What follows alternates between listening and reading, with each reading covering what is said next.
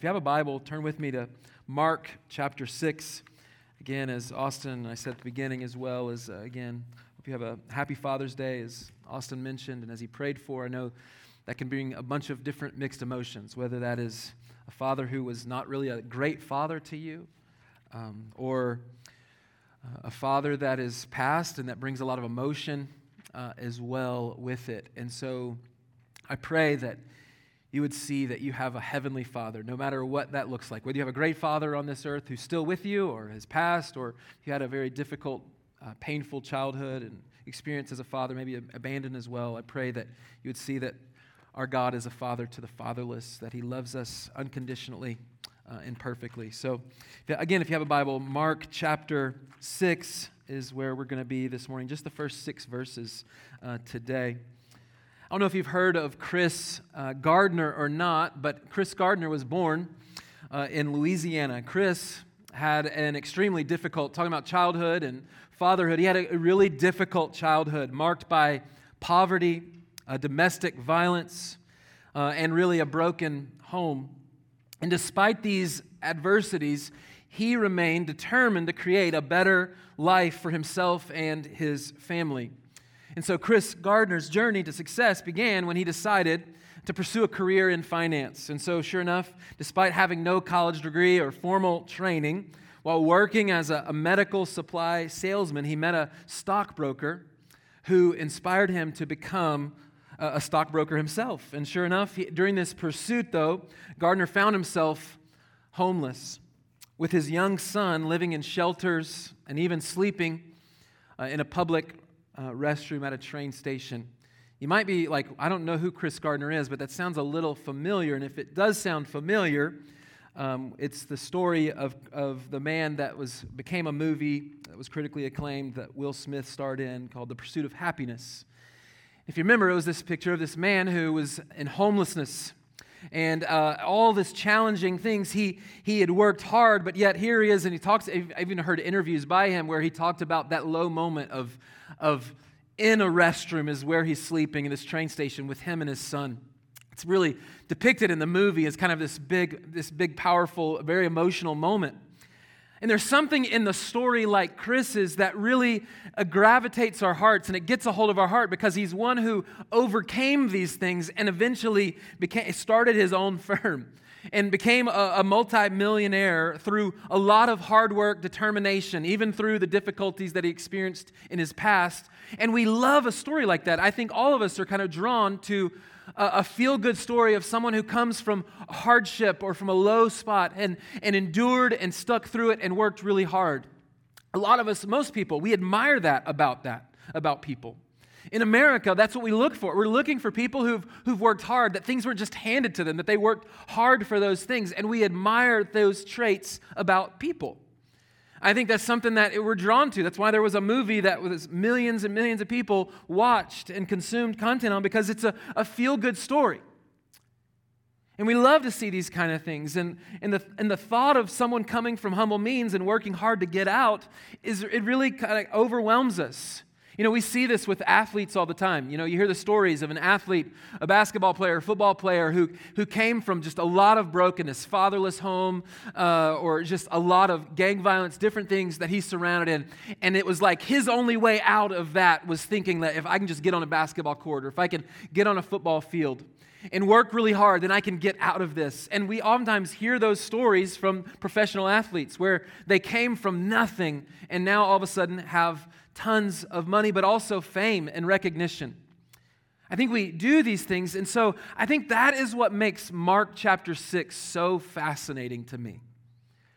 Mark chapter 6, we think of Jesus. Jesus comes from humble means, the humblest of humble ways. We think of here's the God of all things, the creator of heaven and earth, that as we looked at Psalm, 1, uh, Psalm 19 last week, as we did that in scripture reading together, to think that the heavens declare the glory of the Lord, that all of creation shouts his praise, that this God condescended to earth, humbled himself, born of a virgin, born in humble means, born in a little town called Bethlehem born where there was no room in an inn for them and his family. And so we look at that, we're like, oh, that's it's really remarkable that G- Jesus' humility and that he came from nothing. And then now, as we've been reading, when we're reading in Mark chapters 1 through 5, all we see are crowds blown away by him.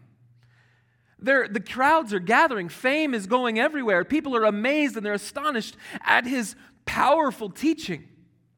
They're astonished at his, the, the authority and the power to cast out demons, to heal the sick, to raise the dead, as we just looked at last week with Jairus' daughter. We could be blown away by these things, and the crowds were blown away by these things, and they're, they're, they're coming out from everywhere, from the woodwork. People are bringing, and, and we saw last week this extraordinary faith. So, why is it that when Jesus goes to his own town, he's rejected?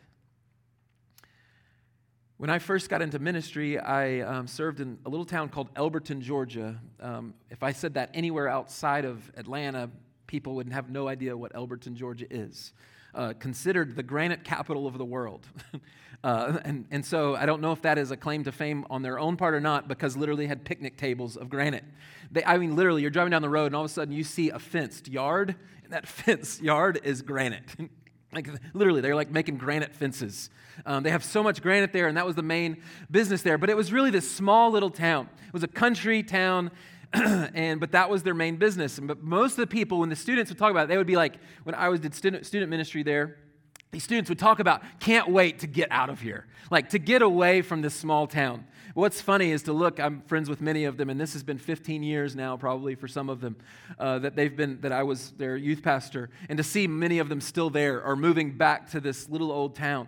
There's something about sweet home, you know, like about going back home and going back to your roots or where you're from. And there's something about that. There was a student uh, in, our, in our student ministry. He was, he was hit or miss a little bit. He loved fishing, so he was out fishing oftentimes.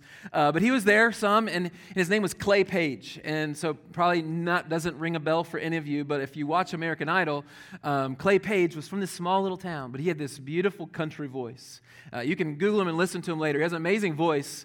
Uh, but he, Clay Page, um, was in our little youth group. He was like a little eighth grade boy, you know, squeaky voice at the time, probably, and all those kind of things. Uh, but made it all the way to the top 40 in Americans got an American uh, American Idol.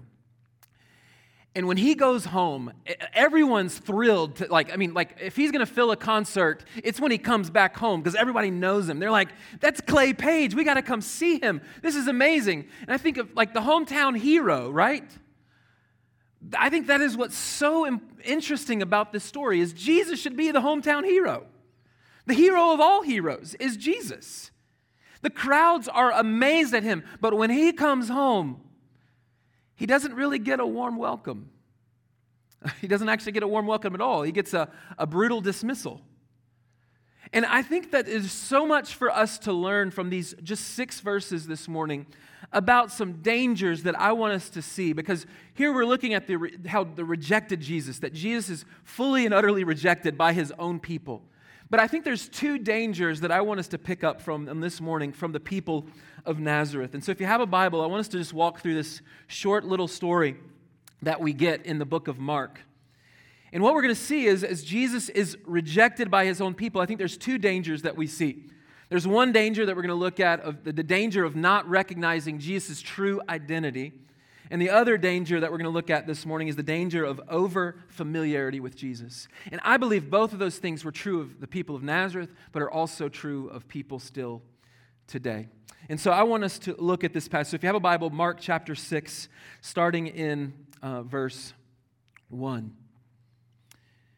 tells us now he's just healed two incredible healings that we just looked at last week. And now here he is in the next chapter as Mark's continuing his story of Jesus' life. He says, He went away, Jesus went away from there and came to his hometown. Here he comes. There should be like a celebration, right? Jesus is coming home. Here's the, the like, here's the, the, the promised one. Here's the Messiah. Here's this great one who's doing all these things. He's going to come home to our town. We can't wait. Let's get the parade. Let's get the celebrations out. He shows up, and his disciples came with him. And on the Sabbath, verse 2, he began to teach in the synagogue. And many who heard him were astonished, saying, Where did this man get these things? Look at these questions they ask. They ask these three questions here. Where did this man get these things? What is the wisdom given to him? And how are such mighty works done by his hands? You see, this is, this is why, this is the why behind the story, because you would think if Jesus shows up, he's the King of Kings, he's the Lord of Lords, he's the promised one. But even if you just took his humanity, just said on face value what he was doing, you would think there would be a gathering quickly coming to be like, is he going to heal another person? Maybe he should heal my friend. I know a friend who has a disease. I should take him to Jesus. He'll heal him. And you would think that's what would go on with these people because they're hearing all the reports and the stories. And so Jesus shows up and he speaks in the synagogue, and they're amazed. They're, the word here given in the ESV says astonished. They're astonished, saying, Where did this man get these things? But I want you to see that in this, in the book of in the book of Mark, in Mark's gospel, he's asked several of these questions along the way. If you look at Mark chapter 1, verse 27, after casting out a demon, the people who saw it asked this question. They said, What is this? They're like, What is this? He cast out a demon. What is this? He can cast out demons and they obey him. They're going like, they're trying to figure out who this Jesus is. They're saying, and they're asking this question What is this?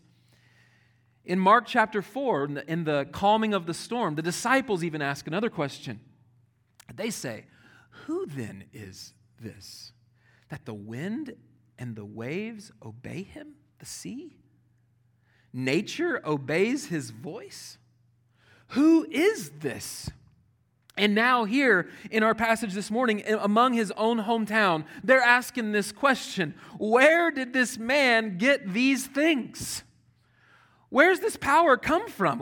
How does he have these things? How does he have this ability to communicate? How does he have this power to heal people of their diseases? Where are these things coming from? You see, this speaks to a question that many are asking, and many have asked for centuries. And so many are willing to accept the historical Jesus of Nazareth. That there was a man named Jesus, and he was a, a, good man, and he was this nice, kind, gentle, loving, very compassionate. Maybe he even had some spiritual power to heal people of diseases. Maybe that, maybe even that was the case. But if nothing else, at least he was this really, really good man who died for a cause that he believed in. Tragic story, tragic end. Many people believe in this version of the historical Jesus, but oftentimes they don't they only see a carpenter. They only see what the disciples see. And I want you to see that this, this first point, this, that the danger of not recognizing Jesus' true identity is this, is the people in Nazareth understood what Jesus was claiming to be.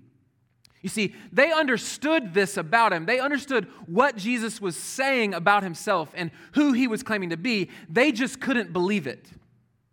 They didn't want to believe it. If you have a Bible, turn to Luke chapter 4. In Luke 4, we don't know if this is the exact same account or not. Um, it doesn't tell us if this is the exact same account. Some believe it is. Some believe maybe this is another different, a different time that he came to Nazareth. But either way, um, we see the same response, uh, just more detail in Luke chapter 4. But in Luke chapter 4, so what caused this crowd to go, what has what is up with this guy? This he can't be who he's claiming to be. Well, that means, well, what was he claiming to be? And I want you to look at what he was claiming to be through what he read in that synagogue. He says in verse 16 in Luke chapter 4, and he came to Nazareth where he had been brought up, and as was his custom, he went to the synagogue on the Sabbath day and he stood up to read. In Mark's account, if these are the same accounts, Mark doesn't tell us what he read. Luke does give us a, a clue into what is read that day. And so it says, And the scroll of the prophet Isaiah was given to him. He unrolled the scroll and found the place where it was written. Here's what he read in front of the congregation in the synagogue The Spirit of the Lord is upon me, because he has anointed me to proclaim new, good news to the poor. He has sent me to proclaim liberty to the captives and recovery of sight to the blind, to set at liberty those who are oppressed to proclaim the year of the Lord's favor. So he read a very familiar, familiar uh, prophecy from Isaiah to the crowd. The crowd would have known this prophecy for sure. And so he rolls it up, it tells us in verse 20. He rolls up the scroll and gave it back to the tenant and sat down. It's kind of like a, a little bit of a mic drop moment. It's like, all right, I've read this prophecy. Let me just give the scroll back. I'll just sit down. Let it be. In the eyes of all in the synagogue, remember, this is in his hometown, Nazareth. His hometown was only about 500 people, small little town. They were fixed on him. And he began to say to them after he sat down, he said, Today, this scripture has been fulfilled in your hearing. And notice what it says, and all spoke well of him and marveled at the gracious word that were coming from his mouth. And they said, Is not this Joseph's son? And he said to them, Doubtless you will quote to me this proverb. So Jesus continues to speak. He didn't just leave God's word to, by itself here in because he is the word become flesh. And he said to them, Doubtless you will quote to me this proverb, Physician, heal yourself. What we have heard you do at, did at Capernaum, do here in your hometown as well. And he said, Truly I say to you, no prophet is acceptable in his own hometown. But in truth, I tell you, there were many widows in Israel in the days of Elijah. And I want you to hear what he's saying here. But there, in truth, there were many widows in, in Israel in the days of Elijah, when the heavens were shut up three years and six months, and a great famine came over all the land. And Elijah was sent to none of them, but only to Zarephath in the land of Sidon, to a woman who was a widow. What he's saying is there was all kinds of widows, and I'm sure there were widows in, in Israel among their own people. But Elijah, God didn't send Elijah to a woman of their own people. He sent him to the outsider. He sent him outside to Sidon. And that's the one he goes to. And there were many lepers, he says in verse 27, in Israel at, in the time of the prophet Elisha. And none of them was cleansed, but only Naaman, the Syrian. I mean, the Syrian, a general, a ruler. When they heard these things, all in the synagogue were filled with wrath.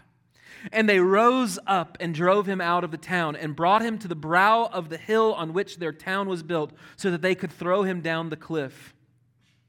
But it wasn't Jesus' time yet. In verse 30, but passing through their midst, he went away.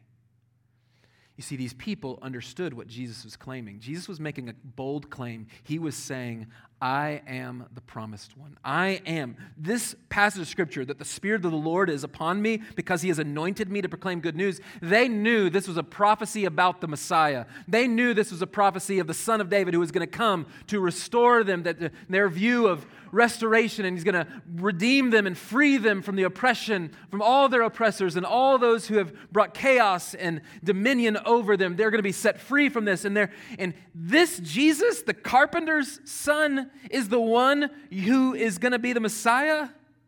You're claiming to be God, Jesus. There is no way. You can't be Jesus. You can't be God. So, what do they do? They try to kill him. They try to say, You're blaspheming, and blasphemy deserves a stoning or tossing over on this cliff. We're, getting, we're ending you today. This is his hometown. Why would they be this way? You see, the reason is because they don't recognize Jesus' true identity.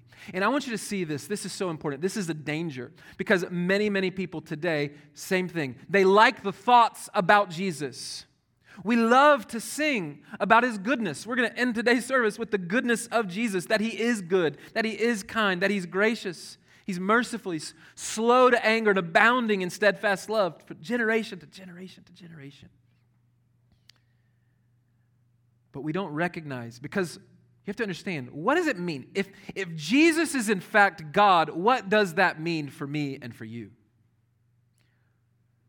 Why is that a big deal? Why couldn't Jesus just be a good moral teacher? Let's let someone who's a lot smarter than me say, explain this. It's probably a quote that you've heard. C.S. Lewis famously said these, and I'm not just going to give you the liar, lunatic, Lord statement. I want to give you the broader statement that he says. He says this I'm trying here to prevent anyone f- saying the really foolish thing that people often say about Jesus. I'm ready to accept Jesus as a great moral teacher, but I don't accept his claim to be God. That is the one thing we must not say, C.S. Lewis is saying. A man who was merely a man and said the sort of things Jesus said would not be a great moral teacher. He would either be a lunatic on the level with the man who says he is a poached egg, or else he would be the devil of hell. You must make your choice. Either this man was and is the Son of God, or else a madman, or something worse. You can shut him up for a fool. You can spit at him and kill him as a demon, or you can fall at his feet and call him Lord and God. But let us not come with any patronizing nonsense about his being a great human teacher. He has not left that open to us. He did not intend to. End the quote from C.S. Lewis.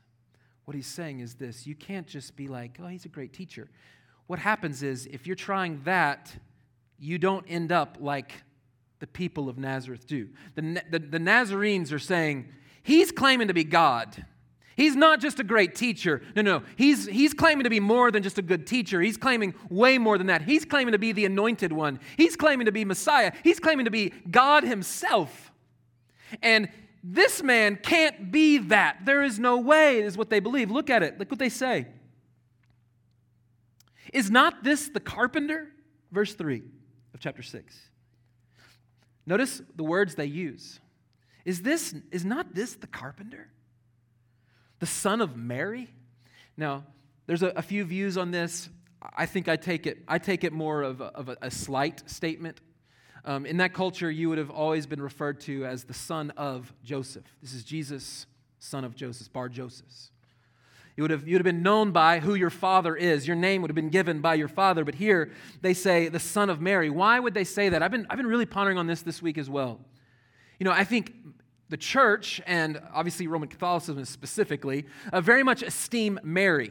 And, I, and, and to some degree, rightfully so. I mean, here's, I mean, she's the mother of Jesus. This is a big deal. Her song is, is wonderful as you read the Gospels and you see the humility on her part. But among the people of Nazareth, I don't think she would have been esteemed very much. She actually would have been scandalized.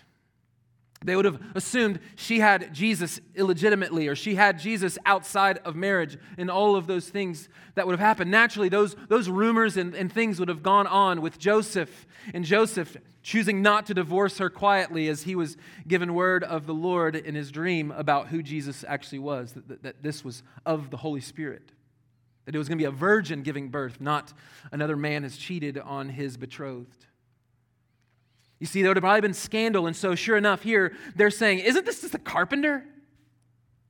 Is he not the carpenter, the son of Mary, the, the brother of James and Joseph and Judas and Simon? And are not his sisters here with us? Notice the next phrase tragedy. And they took offense at him. This word is the Greek word that we get scandalized or scandal from. This took offense to. They were scandalized by Jesus. They were not just like it's like it's like being overly embarrassed by someone that you don't even want to be associated with them. They embarrass you so much and they they're not for you or they're they come across and you're like i don't want to be associated with him. They took offense to jesus. Why? Because they didn't recognize jesus' true identity. The reason though why is why do you think they did not recognize jesus true identity He's made claims. He's fulfilling prophecy after prophecy. He is healing people of diseases. They're assuming, and if you remember, if we read it earlier in Mark and studied earlier, I mean, they at one point even thinking and wondering, is he lost his mind? Is he crazy? They remember they, they went, his own family went to try to bring him out and bring him home. Like, stop, you're embarrassing the family, kind of thing. And now here, they're taking offense at him. Why? I believe it's our second danger this morning, and I think that's the danger of over familiarity with Jesus. It's an over familiarity with Jesus. You might be saying, like, what, what, do you, what do you mean by that? Well, I want you to see. They're, they recognize Jesus for his humanity. They're like, we grew up with him.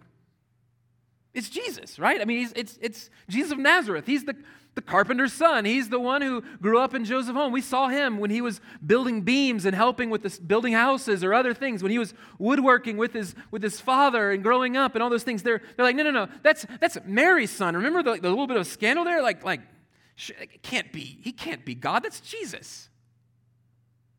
They were overly familiar with him. Have you ever you've heard that phrase, right? Like familiarity breeds contempt, over familiarity. When you think with you get to know someone, like the thought would be like when you get to know someone, you become you become you like them more and more and more and more. But really, what that phrase comes from is what happens oftentimes, though, is sadly, as you get to know someone, you get to see the warts, you see the ugliness, you see that they're not so perfect that you thought they were, and you're wondering, like, man, they're not as good as they thought that we thought they were. You would think, though, again, Jesus was perfect, sinless. You would think, knowing, like watching him, I mean, he was unique, and yeah, maybe he was unique, but surely he can't be God. No one can be God. No human can be God. This is impossible.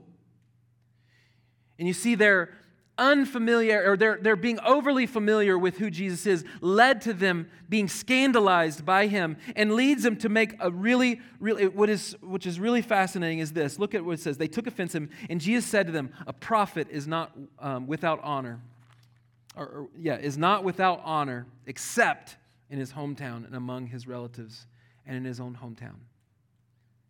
And sadly, look what it leads to in verse 5 and he could do no mighty work there except that he laid his hands on a few people and healed them. I mean, he couldn't even go about what he normally would do and people and why couldn't he is that is that mean that faith is dependent on Jesus' power. Like that, like faith fuels it. I'm totally stealing this from one of the commentators that I read from, but I thought it was it was so appropriate. It's like in because I love the movie Elf. I know it's not Christmas season at all, but Elf's pretty funny. You know, watch him stretch up as he goes up the escalator. Tried that a few times in the escalators in the day, um, and all those things. But in Elf, you remember, right? Like they're like they can't get Santa's sleigh to go. It's like it's stuck. We need to get that sleigh going. What does it need? It needs more Christmas cheer. We got to get everyone to be excited about Christmas and believe in all these things. So that'll get Santa's sleigh to go. And I think, as his commentator was saying, he was saying exactly that's what we that's what we kind of trying to do here with Jesus. That that we've got to just summon enough faith, and that will unleash God's power. That we, if we just believe more or if we have more faith, and, and, and then that unleashes God's power. God is not dependent, His power is not dependent on me and you. There is, there's multitude of occasions, not a multitude, but there's several occasions in the Gospels of Jesus healing apart from someone's even belief. There's others, the paralytic with his hand, the withered hand, who is healed.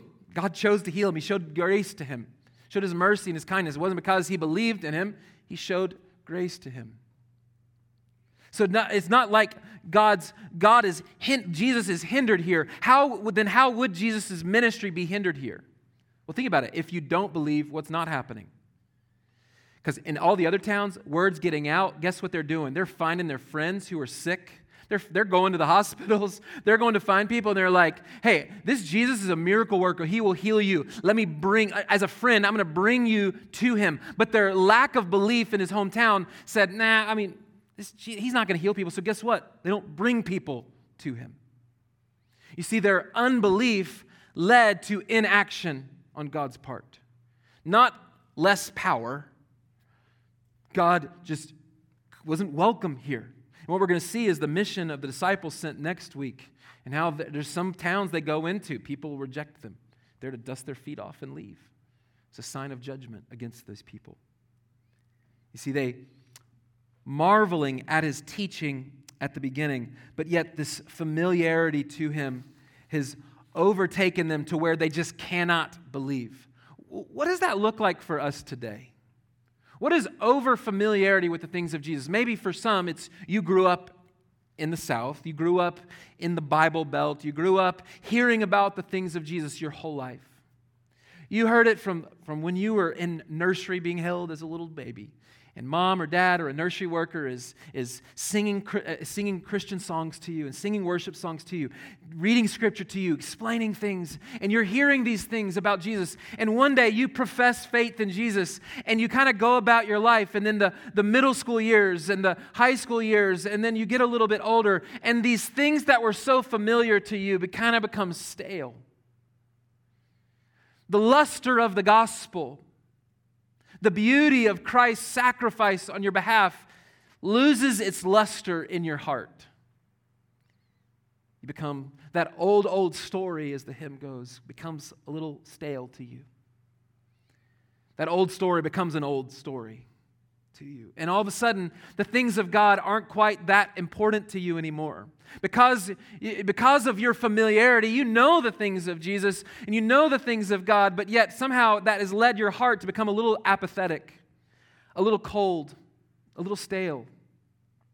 And all of a sudden, the things of God just, they don't grab your heart. When you hear stories like this and you, it doesn't move you to say, man, is there something in me? Is there unbelief in my heart? Is there something in my life that, that needs to be changed? Am I, am I quick to pay attention to the things of God? Has, have I, we do this, right? We're warned against it. Quench the Spirit of God. Maybe there's a certain sin that you've struggled with. Maybe, maybe it's a, lots of different sins and you, you, you started fighting that sin and you, and, you, and you started out really strong and you, you're trying to get victory over the sin and you were really keen to it and you're aware, to, aware about it. And you would repent and you would turn and say, God, forgive me of my sin. Forgive me, wash me, purify me. And then all of a sudden you're tempted again. And what do you do? You, this time you're like, ah, oh, man, but maybe it took a, a week for you to really grab around to how, what you've done, the consequence of your sin or the, the, the choices that you've made. And all of a sudden, what happens? Even though you know the truths of Scripture. You know the truth of who God is. But yet, as time goes on, as you've become familiar with the things of God and the grace of God, maybe that you're like, well, I'm not. And then all of a sudden, maybe you think some really, really dangerous thoughts. Maybe you think this phrase. Many of us growing around the things of God think, I'm not that bad of a person. When we begin to think that, we are already lowering the cost of our salvation. Well, did I mean, I'm not that bad. Maybe Jesus, when he's like washing people and forgiving them of their sins, I mean, like, yeah, he forgives me of my sins, but my sins, they're not that bad. It's so, so, so dangerous when we let these kind of thoughts, the familiarity of the things of God, even your knowledge of Scripture, maybe you earnestly read Scripture for a long time growing up or different things, and you so you know a good bit, it's a lot of knowledge maybe in your head about the things of God, and you know these things, and you're relying on what you knew about Him. But all of a sudden that staleness comes in, and you're like, all right, I need some, I need more, I need more spice, I need more excitement. And so you're looking for it and hoping for it. But this familiarity, what happens is we treat Jesus some people treat him as a casual friend. They're like, oh, yeah, he's, he's, he's my buddy, he's my friend. It's great, he is a friend. I mean, he's used that way. But he's also Lord and Savior. You see, if Jesus is in fact who he's claiming to be, that means you're not in charge of you anymore. That means the world doesn't revolve around you, it revolves around Him. That means your day to day life all of a sudden is shifted from living for you and for yourself to now living for the Son.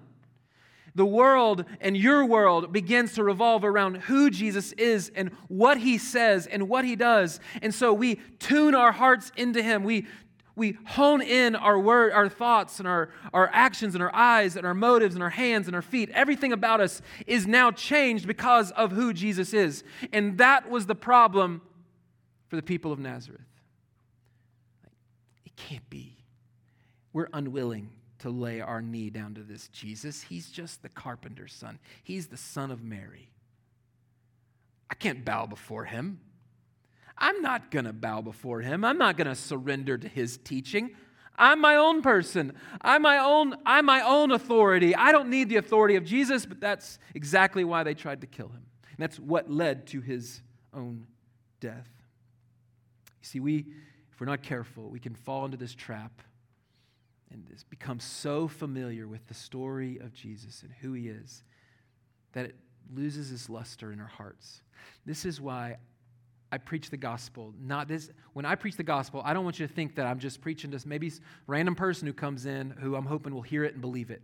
No, I preach it to you and to me because I need the gospel every single day. I need God's grace and I need the reminders of the gospel, and I got to preach that gospel to myself. Uh, I was with someone this week and we were talking about Psalm 103, and it was reminding me, I'd, I'd, spoken on it a long time ago, and it was reminding me of it, where, where the psalmist David says, Bless the Lord, O my soul. Bless the Lord, and forget not all his benefits. What is he doing there? What is the psalmist saying when he's saying those things? He's talking not to you and to me. Yes, it's God's word, so now it's for our benefit. But what was he saying when he was saying, Bless the Lord, O my soul? Who was he talking to? He's talking to his soul. He's talking to himself. He's preaching to himself, saying, Bless David, bless the Lord. Bless him, David. Bless his holy name. Don't forget, David, his benefits. Don't forget who he is and what he's done. Don't forget those things. But don't we forget?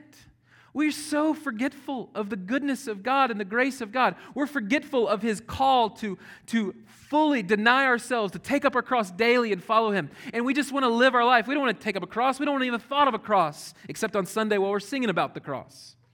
When it comes to us bearing the cross, no thanks. Deny myself? No, I want more. I want more things. We can become so familiar with the things of God that we can forget. And it's a danger that leads to unbelief. Eventually, unbelief, like what we're seeing with the people of Nazareth. I want you to see this. Notice, I want to end with this. Notice how it begins, chapter 6. I want to read it again. He went away from there and came to his hometown, verse 1. And the disciples followed him, and on the Sabbath he began to teach in the synagogue. And many who heard him were astonished. They're marveling at his teaching. So, this, this story begins with them marveling at the teachings of Jesus. The story begins with a people just amazed and blown away by Jesus' teaching. But only a few verses later, in verse 6, look who's marveling now in verse 6. And he, Jesus, marveled. Why is he marveling? Why is he astonished? Why is he amazed? It's because of their unbelief. And he went among, about among the villages teaching.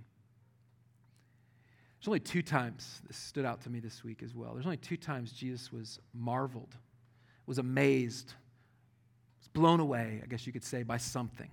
Two times that we see in the Gospels. One is the Roman centurion and his faith. He comes up to Jesus wanting his, uh, his servant to be healed. And uh, sure enough, Jesus heals and he says like i believe that you could heal him right here and now. Like we don't even need to go to see her. You can do it just with your word he says. And sure enough jesus does and he jesus it says he was marveling at this person's faith. And he actually told the people of israel there's not a person in all of israel who has faith like this man. He was amazed by it. First one. Second time he's amazed is by unbelief. You think of that they were astonished and marveling at his teaching, but yet here Jesus is looking at them and he's marveling at their unbelief. So I want to ask you, where in your life is there maybe some unbelief? Because what does that look like? What does unbelief look like? Well, unbelief looks like when you know what God's word says, but you don't do what it says, that is a picture of unbelief. I think of my kids, like if I said, do not run in the street, it is a danger to you. You, will, you could get run over and killed, you know, all the warning signs you want to give to scare your kids from going in the road. And so, as the car's going by, if I'm yelling at him and, and then yet he goes into the road, what is he doing? He's not trusting that I know what's best for him. He's saying, I know what's best. I can control the situation. I'm, Dad, I'm old enough. I can look left. I can look right. I can see if there's cars going or not going, and then I can go in the road. Well, great, son, but I said don't go in the road. You see what he's doing? He's trusting in, this is a hypothetical story. They're not in here to defend themselves, so uh, this hasn't happened at all recently, so they'll be thankful to know that later. But what are they saying if they were to do that? They're saying, I trust in me not you. And that's what we do with our self righteousness when we think we're pretty good. I can earn God's acceptance. No, you can't.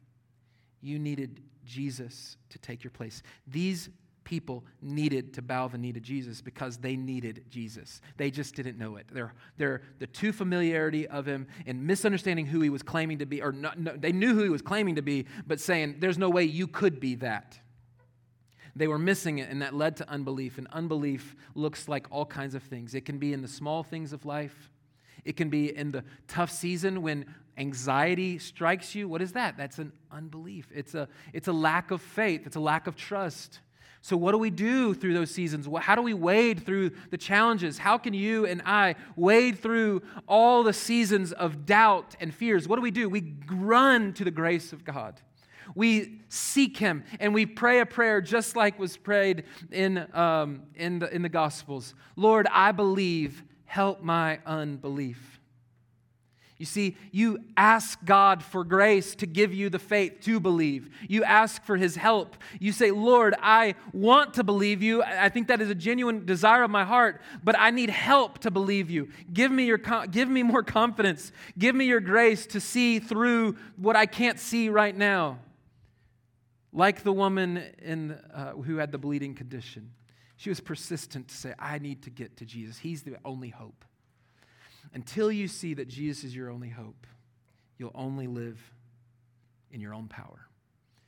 And that's why I think this, my favorite verse, really, I think I'm a pastor, so I say favorite verse all the time, and it's a different verse every time.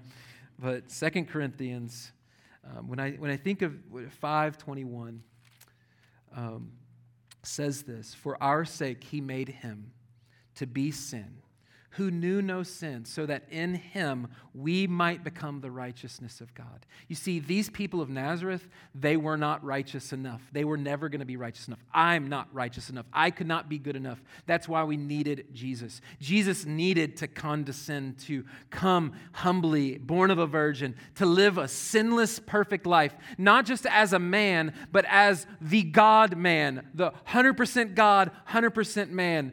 He comes and he lives and he identifies with us in our weakness. He experiences temptation. He experienced pain, suffering, hurt. He experienced abandonment. He experienced pain. He lost a, a father on earth. He, he can sympathize with you in your weaknesses. He lived this life, but he lived it perfectly without sin so that you could be made right with him. And that takes faith, that takes belief. But what saves you is the grace of God to lavish that on you. And He desires to do that the question is are you going to respond to him appropriately? Or are you going to be like these people, this, his hometown, his own family? And Jesus look at you and marvel at your unbelief. May he be blown away by our faith in him, the living God.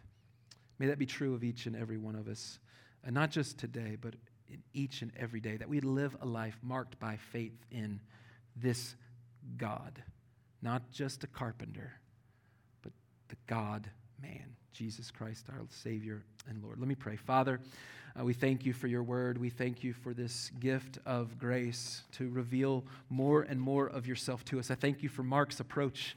Um, beginning to appreciate it more and more as I study it deeper and deeper. And so I thank you for his approach of saying, helping us see who is Jesus and what our response should be to Jesus. Father, I thank you so much for um, this story. So it's a warning, really, to us. There's some dangers. And if we're not careful, our hearts can become so familiar with the things of Jesus, but yet miss you. Miss the true you, the true identity of who you are, that you are the Son of God. Thank you that you rose again, that you are you died in our place, that you bore our sin and clothe us in your perfection. But that came at great cost through your death on a cross. But I thank you that you have rose, you've risen again. Not a demigod, not a, not a spirit, but a living body, bodily resurrection. That we have hope because you are not dead. Father, help us to marvel and be amazed by these things and who you are, but let it lead us to faith and not unbelief like these this people in Nazareth. Help us, Father. Help us to believe these things. Father, we, I'd say many in this room believe, but in the areas where we're not believing, we ask what's already been asked in Scripture as well help our unbelief. So help us, God, in these ways. Uh, go before us in our, in our time this week. May we live a life of faith and repentance. And we ask this in your Son's name. Amen.